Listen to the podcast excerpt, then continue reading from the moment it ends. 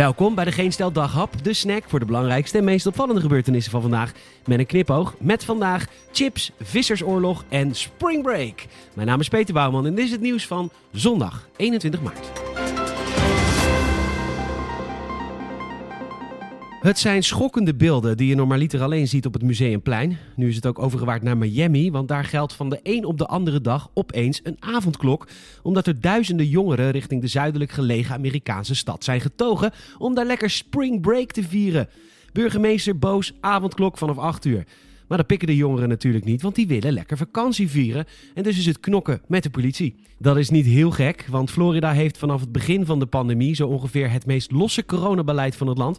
Disney World is bijvoorbeeld gewoon open gebleven en ook clubs en kroegen zijn gewoon te bezoeken. Het nog even volhouden wordt voor iedereen natuurlijk steeds moeilijker. Zeker omdat dat even volhouden een nogal rekbaar begrip is. Volgens sommige virologen vandaag is dat twee maanden. Voor anderen voelt het kijken naar een corona-persconferentie al als een eeuwigheid volhouden. Tot slot, hoe gaat het in Amerika met vaccineren? Het zou je niet verbazen, beter dan hier. Een kwart van de bevolking heeft al minstens één prik gehad en wij zijn pas net in de dubbele cijfers gekomen. Oh, pushbericht van de NOS. De Haagse bronnen zijn weer actief. Uh, geen versoepelingen de komende tijd. De wolf is terug in Nederland. En dat hebben we geweten en gevierd zoals alleen wij Nederlanders dat kunnen. We hebben er een doodgereden. Maar veel mensen zijn natuurlijk echt blij dat die beestjes er weer zijn. Maar veel schapenhouders niet, want de wolf die vreet schapen. Maar ik dacht altijd, dat zal toch wel meevallen? Nou, blijkbaar niet. Er zijn in Nederland nog nooit zoveel schapen gedood door wolven als in 2020. Dat meldt het AD. 291. En dat zijn echt heel veel. In 2019 waren het er nog 119. Anders dan bij veel mensenzaken is donders goed bekend welke wolf er verantwoordelijk is voor welke slachtpartij.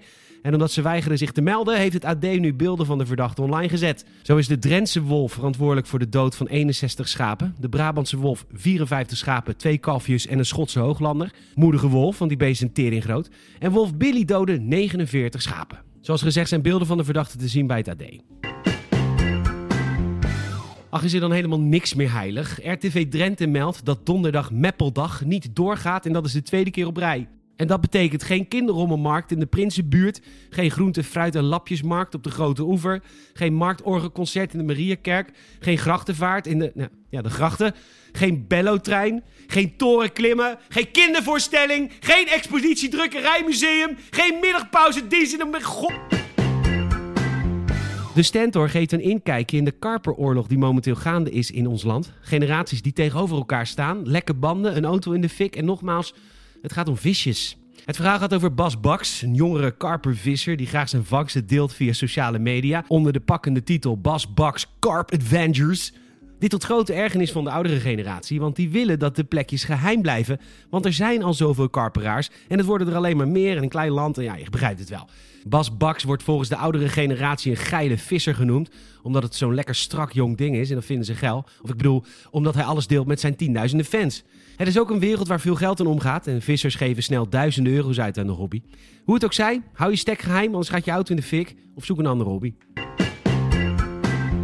Smartphones, auto's, PC's, PlayStations, Xboxen.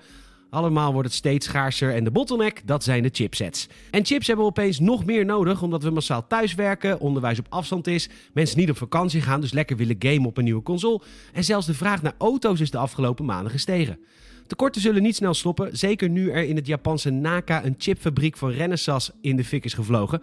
Volgens het bedrijf gaat het nog zeker een maand duren voor ze weer operationeel zijn. Renesas is een van de grootste chipbouwers en levert vooral aan autofabrikanten als Volkswagen, Ford, Honda en andere, zo meldt de VRT. En weer zijn de zwaarst getroffen mensen de mensen in vast dienstverband die gewoon doorbetaald hebben gekregen tijdens de pandemie. Want nu is er echt bijna niks meer waar je je geld aan kunt uitgeven. Bedankt voor het luisteren. Maak ons blij. Vertel een vriend of vriendin over deze podcast. En ook een Apple Podcast review zouden we enorm waarderen. De werkweek gaat weer beginnen. Tot morgen.